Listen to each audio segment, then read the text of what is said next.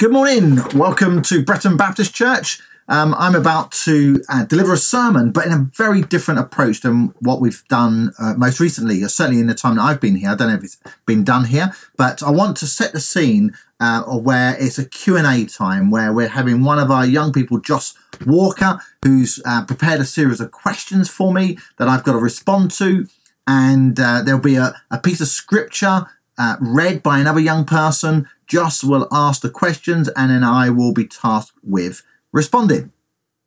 So we're going to continue through Mark's Gospel, chapter 7, and we're going to have small sections of it read to us.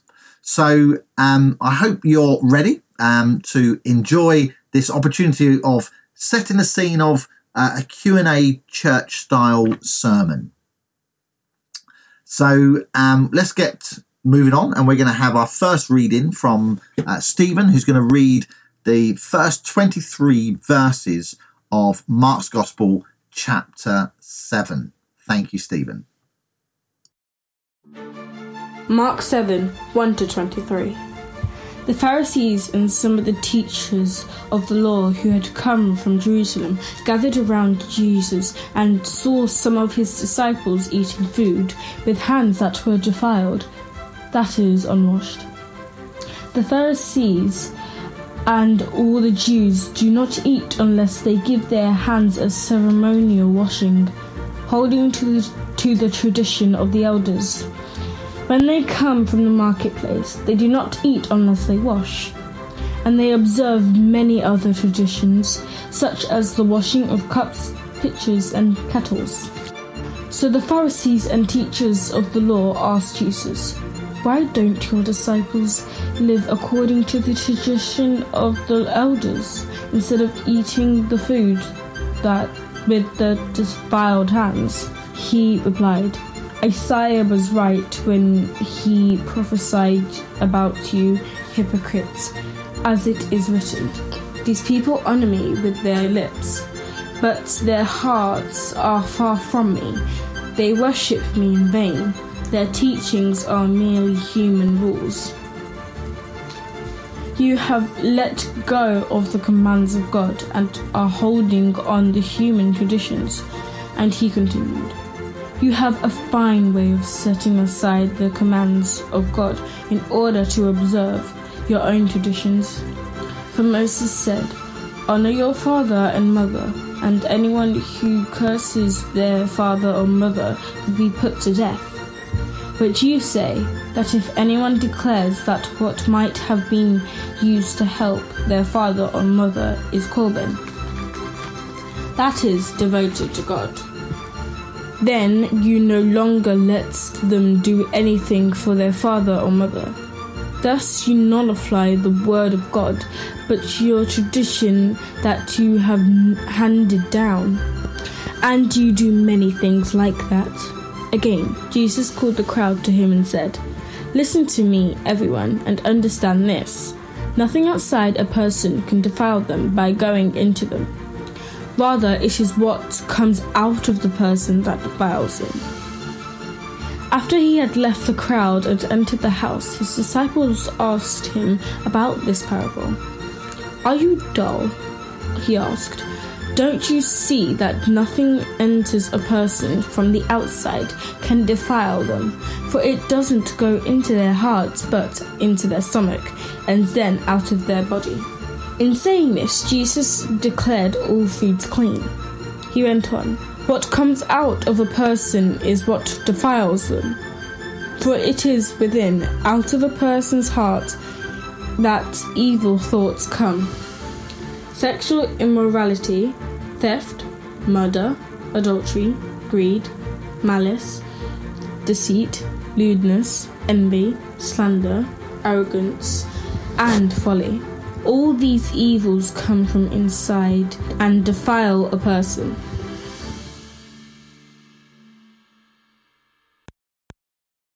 What religious rituals would Jesus be angry with now?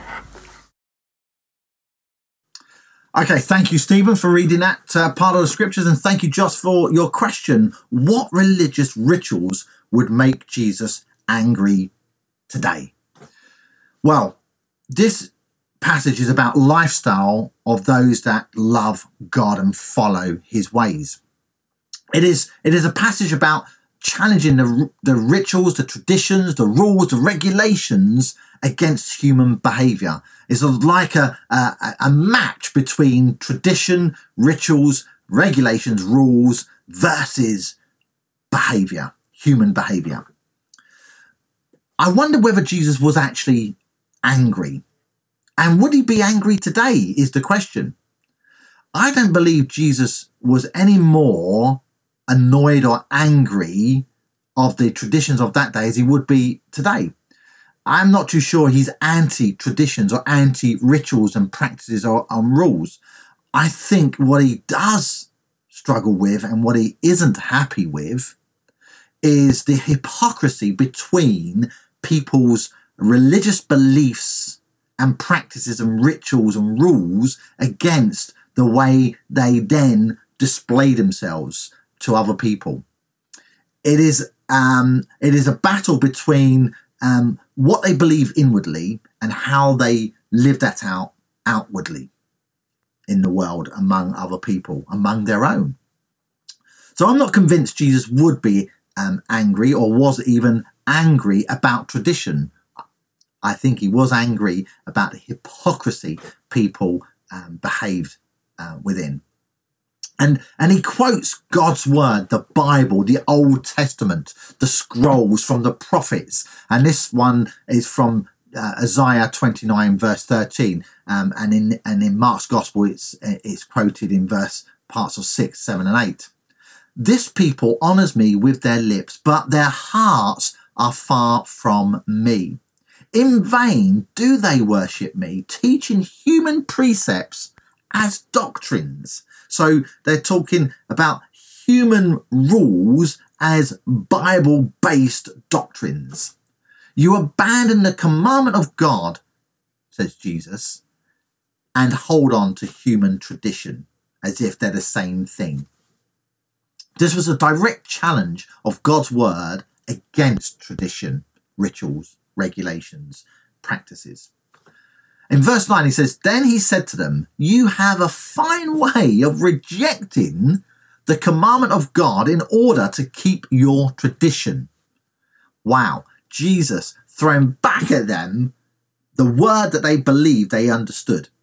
God's word is more about discovering his nature and heart, his creativity and his imagination, his willingness to go beyond all measures to reach us and meet us right where we are for our transformation into his likeness. Traditions, rituals, regulations, and practices are not what makes us whole or healed or free. It is walking with him with integrity and authenticity. I believe Jesus' anger relates more to how some Christians think they have got it all right against those that have got it wrong. In principle, traditions, rituals, regulations, and rules are not wrong necessarily.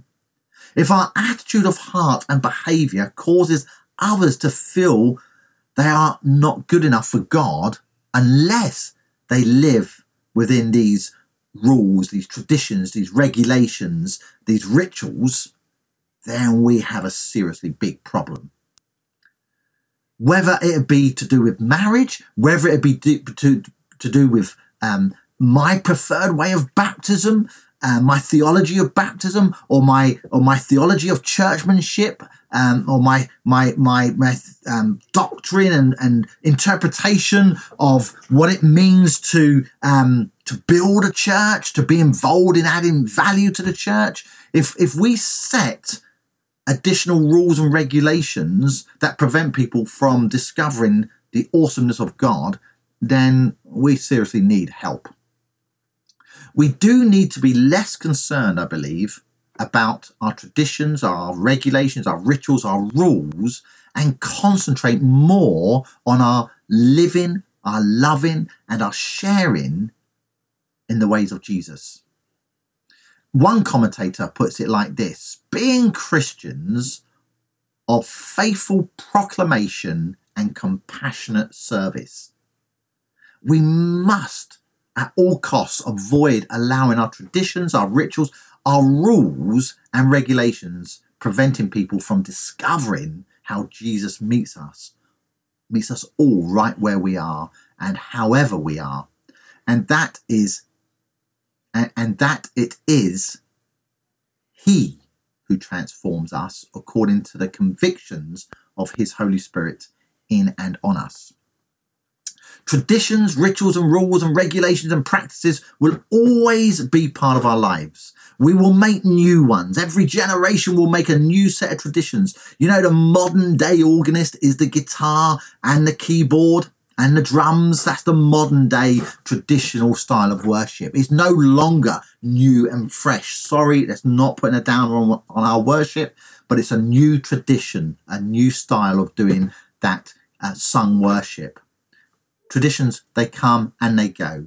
Some people hold on to them and attempt to force them on the next generation. And rather than it causing the next generation to draw closer to God, it can often drive them away, sadly.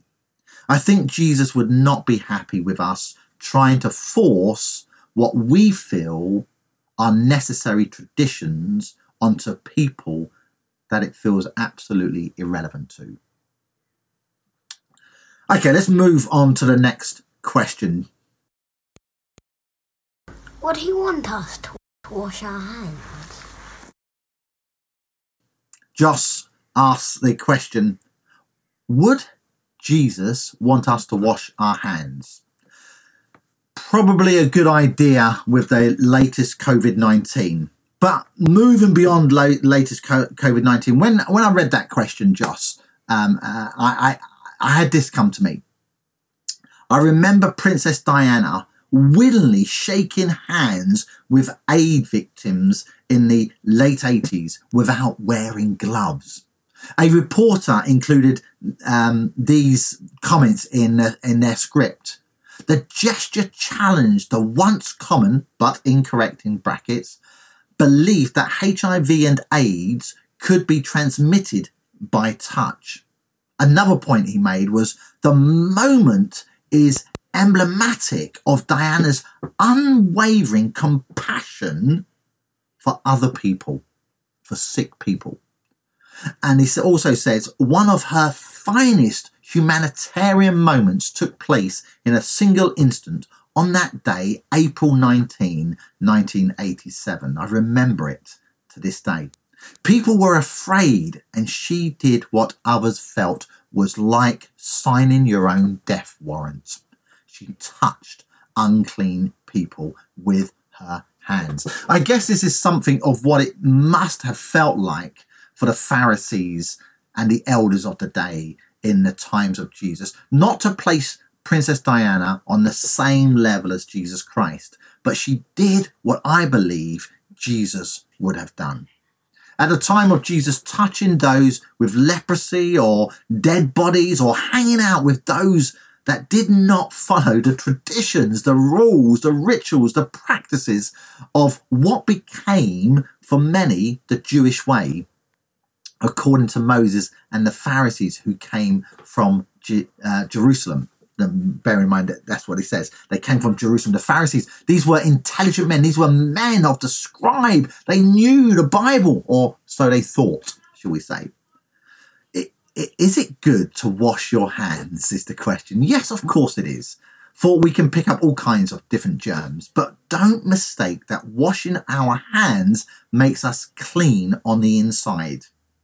Jesus saw how dirty these Pharisees were on the inside, but tried to look clean on the outside. He saw straight through them. The reality is, no one can hide what is really happening on the inside of who we are.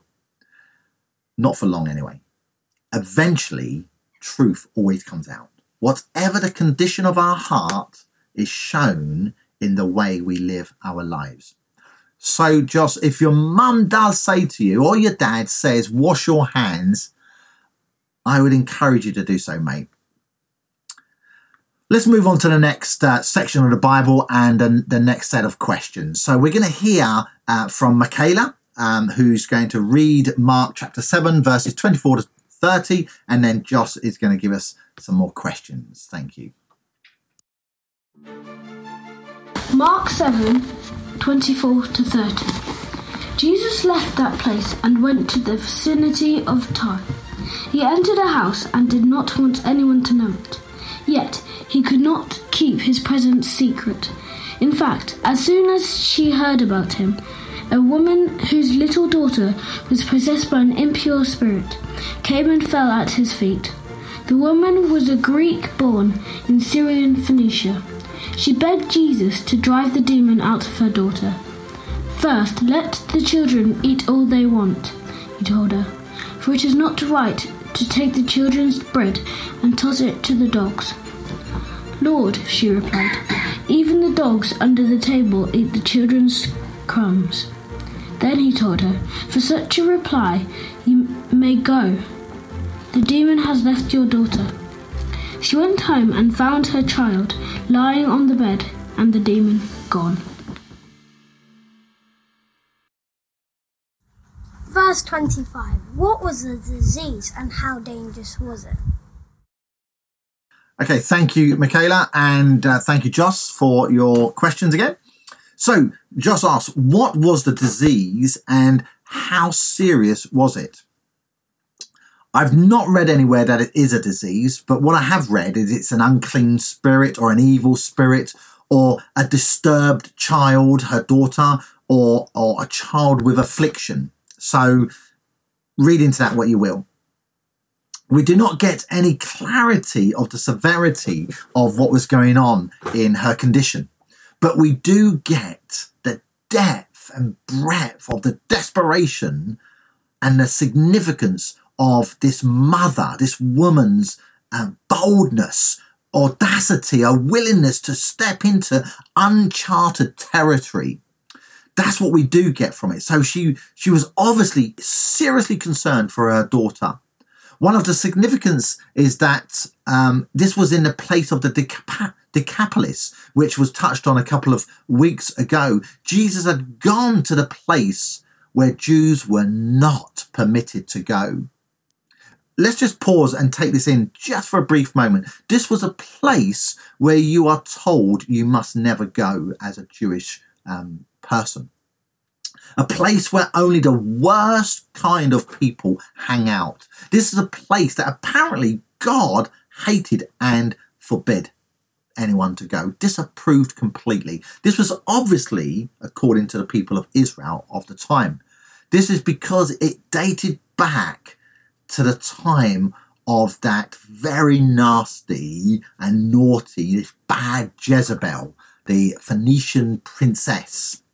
So it's got historical um, stuff to it that causes the, the people of Israel to go, God does not want us to enter into any any of that territory. But Jesus is back there again, the second time um, uh, we get in the scriptures that he goes to the Decapolis territory. Now, this woman, um, this Phoenician woman, was not a Jew. She she she was not uh, in any way a believer in the same way as the people of Israel. So why did Jesus go there again? It says that Jesus was wanting to get away from it all. It's been busy. He's been healing, and there's been crowds um, drawing around him. And he went to this home where nobody knew him, and yet he's presented with another big challenge. So Jesus um, is left to face another um, healing scenario, a, a, a very di- um, a dilemma, I suppose. He had not come for the Gentile people, the, the unbelievers. He'd come for the people of Israel, the believers. This is a serious um, conflict of the purpose of Jesus um, because he'd come for uh, the people of Israel to, to reveal to them their need of understanding God in a better way. Now, there are some other thoughts behind this. Some believe he went there in attempt to rest. Simple as that. That's what he went. But even the unbelievers were drawn to him, as we saw, um, heard in the scriptures. Some believers Some believe he deliberately went there to show signs of where the disciples will be sent once he ascends. Some even believe that he deliberately went there to see how the disciples reacted. Some believe he went there knowing that people like this woman would stop at nothing to receive from Jesus anything he would offer them. Another significant um, significance element to this passage is the dialogue between the woman, the Greek, the Gentile, um, and uh, her insistence on pursuing whatever size of blessing Jesus would pour out for her daughter. Whatever little he gave, she knew would make a big difference for her demon possessed or a disturbed daughter. So I can't answer directly um, the severity of this, only based on the woman's um, acts of compassion and desperation and boldness. And you say about verse 29, he says, says that Jesus was impressed. What was Jesus impressed about, you say, Josh? Well, for me, I would say he was impressed with her courage to press on despite what appears to be Jesus' initial refusal to bring healing to a non Jewish girl and a child at that. Why would Jesus not want to heal a child? Verse 27, he said to her, Let the children be fed first, meaning the people of Israel. For it is not fair to take the children's food, good food, and throw it to the dogs, the wild dogs. But she answered him, Sir, even the dogs under the table eat the children's crumbs. Was Jesus seriously refusing her? Surely all who come to Jesus, he meets and does not turn away. But here we see Jesus turning her away. Was Jesus convinced she would not give up? Did he know that? Hence why he entertained this type of controversial dialogue. Was it deliberate or was it spontaneous? Did Jesus know? Either way, whatever your thoughts are, it offers multiple teaching points and demonstrates to us how even unbelievers can understand the profound need of Jesus on their lives, regardless of traditions, practices, rituals, and rules. Now, in this um, depiction of dogs, um, put it into context, it, it is relevant, it's relative to the description of wild dogs, um, dogs, you know, untamed dogs. And the feeding of the children concept would have been the best quality food goes to the children first, the, the parents' children, the children of the parents. You don't give good food away to wild dogs because it's a waste, for they will never appreciate it. Their stomachs would not be used to it and they wouldn't be able to digest it. So, same with the food from heaven. Do you give that beautiful, rich nourishment to people that would just not take it well. And yet, this woman persists in her willingness to take whatever others will reject.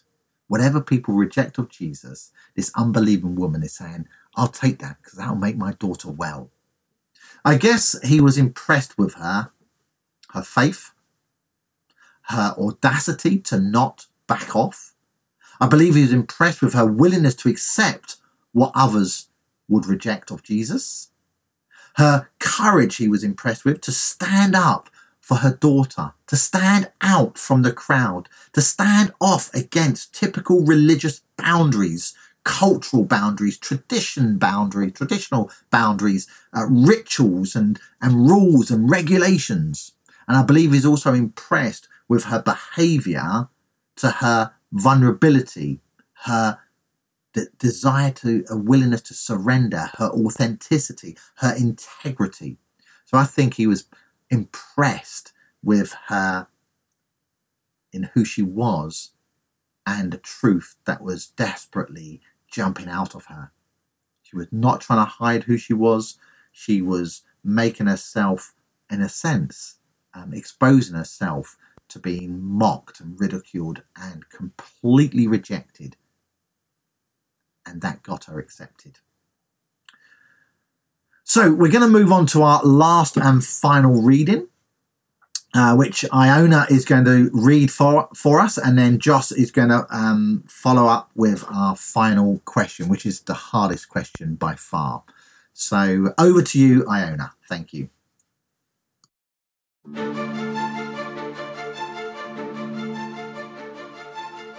Jesus then left the neighborhood of Tyre and went on through Sidon to Lake Galilee, going by way of territory of the ten towns. Some people brought him a man who was deaf and could hardly speak, and they begged Jesus to place his hands on him.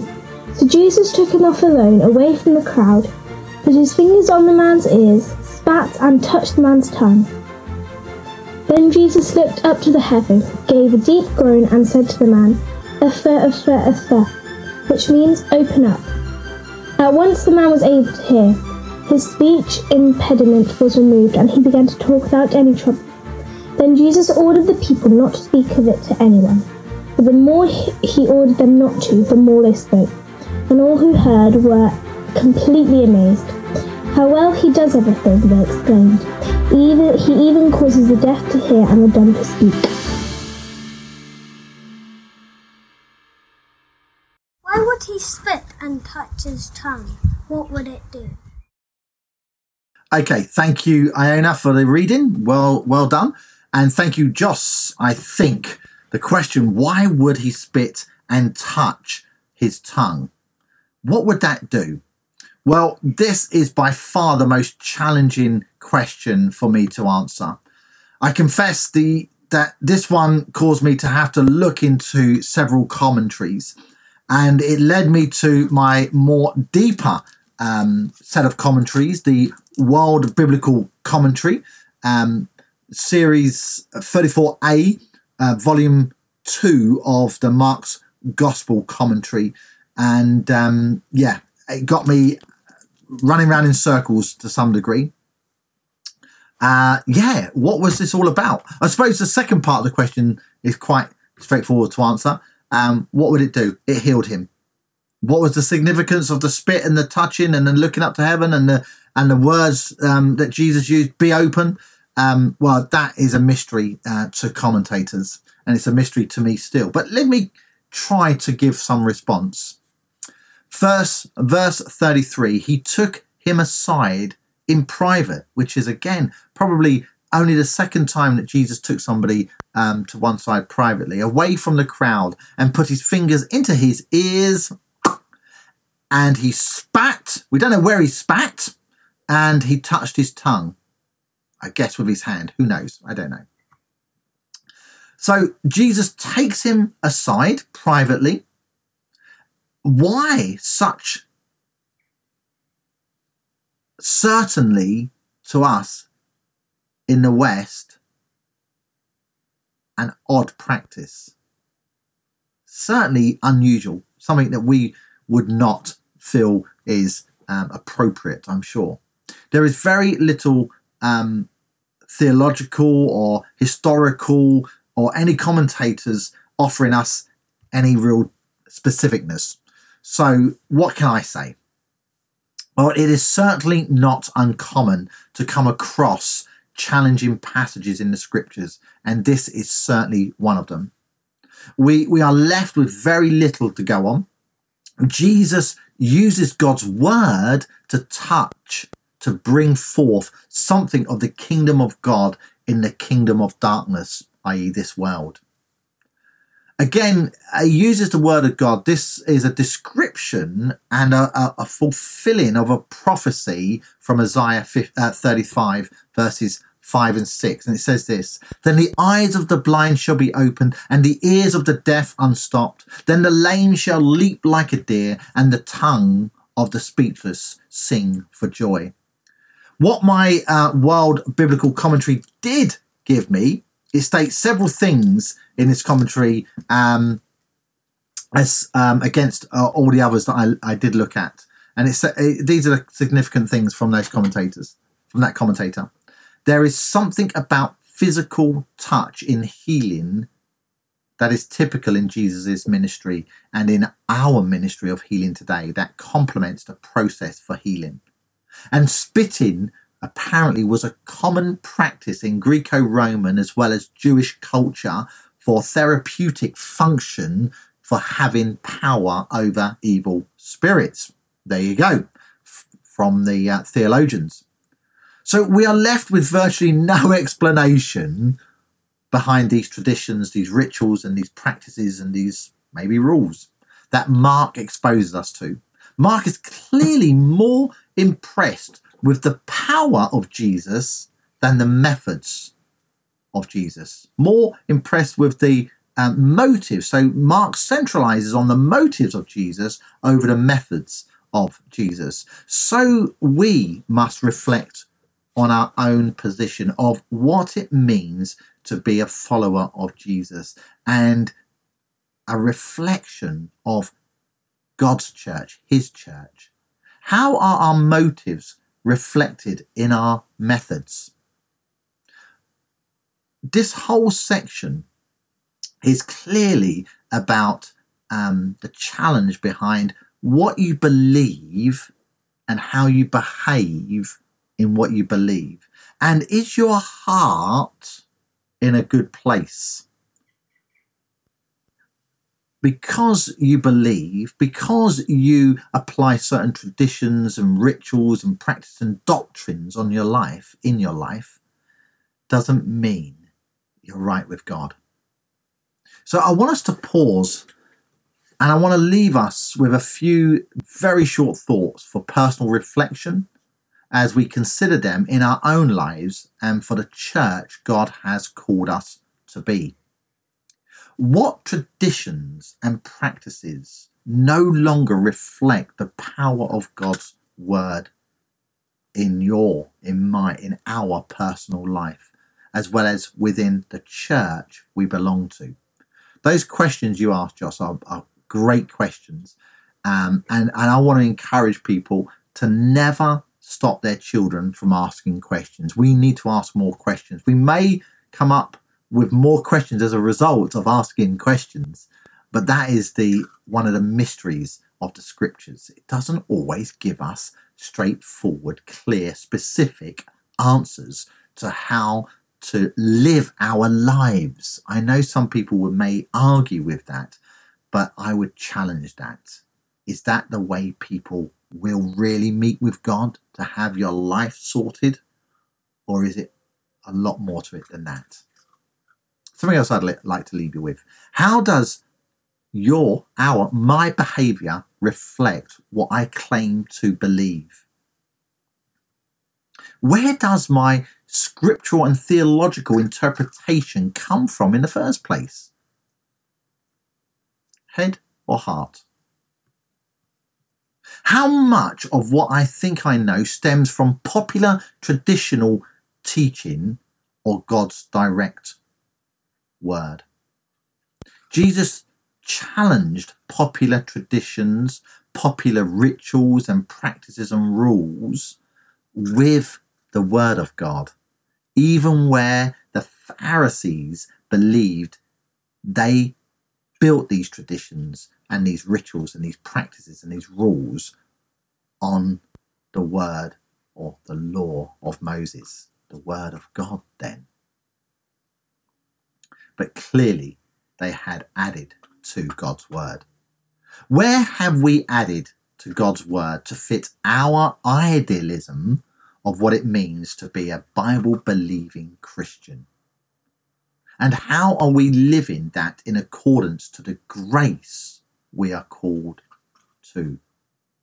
Eugene Peterson puts it wonderfully in um, verses 18 to 23. And he says, Jesus said, Are you being willfully stupid? Don't you see that what you swallow can't contaminate you? It doesn't enter your heart, but your stomach and your stomach works its way through the intestines and is finally flushed in brackets. That took care of dietary quibbling. Jesus was saying that all foods are fit to eat. And he goes on to say, it's what comes out of a person that pollutes obscenities, lusts, thefts, murders, adulterers, greed, depravity, deceptive dealings, carousing, mean looks, slander, arrogance, foolishness. All these are vomit from the heart. There is the source of your pollution, he says. The words of God are life giving, love affirming, life transforming, mind renewing, and heavenly revealing. Joss, I was really challenged with those questions and I wanted to um, make sure I gave you as best and fuller answer as I could. I tried to keep each question down to five minutes. I think I managed that, but um, I hope that didn't um, um lose your attention too much. But they were amazing uh, questions, and we got had some amazing readers. So thank you guys for taking part. So one last point before I lead us in a prayer. At, from these teachings, there is a load of questions placed in just this one chapter. This is the dialogue we are invited to. God loves it when his children come to him with questions. Only he is able to provide some level of satisfaction. If we are disturbed by the answers or the lack of answers we receive from him, then perhaps our hearts require renewing rather than our heads. Let us pray. Jesus, we come to you with many questions, and often we leave with more questions. This passage has many unanswered questions. I guess that is the point. There are many questions that fail to have any specific answers. What is more of a challenge then than unanswered questions is the reality of the condition of our hearts. Lord, reveal to me, reveal to each and every one of us the health condition of our hearts. Lord, reveal to me what I need to learn from these passages. Lord, teach me to know what is healthy for my heart. Lord, help me to live with integrity, with authenticity. Help me to allow my heart to be handled by you, to be nurtured by you, to be influenced by you, and clean out anything in my heart that corrupts it, that distorts it, that leaves me a hypocrite. Lord, I renounce all of that now in Jesus' name. If that's you, then pray that prayer with me. Renounce any hypocrisy, any corruption, any deception in my heart. And I say, Jesus, I want my heart to be renewed by you. Father, I pray as a church, as we go from here, as we leave this place, knowing that you are more concerned about the heart than the head. You are more concerned about how our behaviors reflect what we believe than what we put um, in place of traditions and rituals and practices and rules. Lord, help our motives to be pure. May our motives be based on your heart's desire. We thank you that you love us and you accept us and you receive us right where we are, in who we are and in what we've become. That you seek to transform us by the renewing of our hearts and by the renewing of our minds, because it is you that has the perfect will and purpose for our lives. Thank you, Jesus. This we pray in the name of the Father, in the name of the Son, and in the name of the Holy Spirit. Amen. God bless you. Thank you very much. And I look forward to seeing you at the Zoom coffee. God bless you.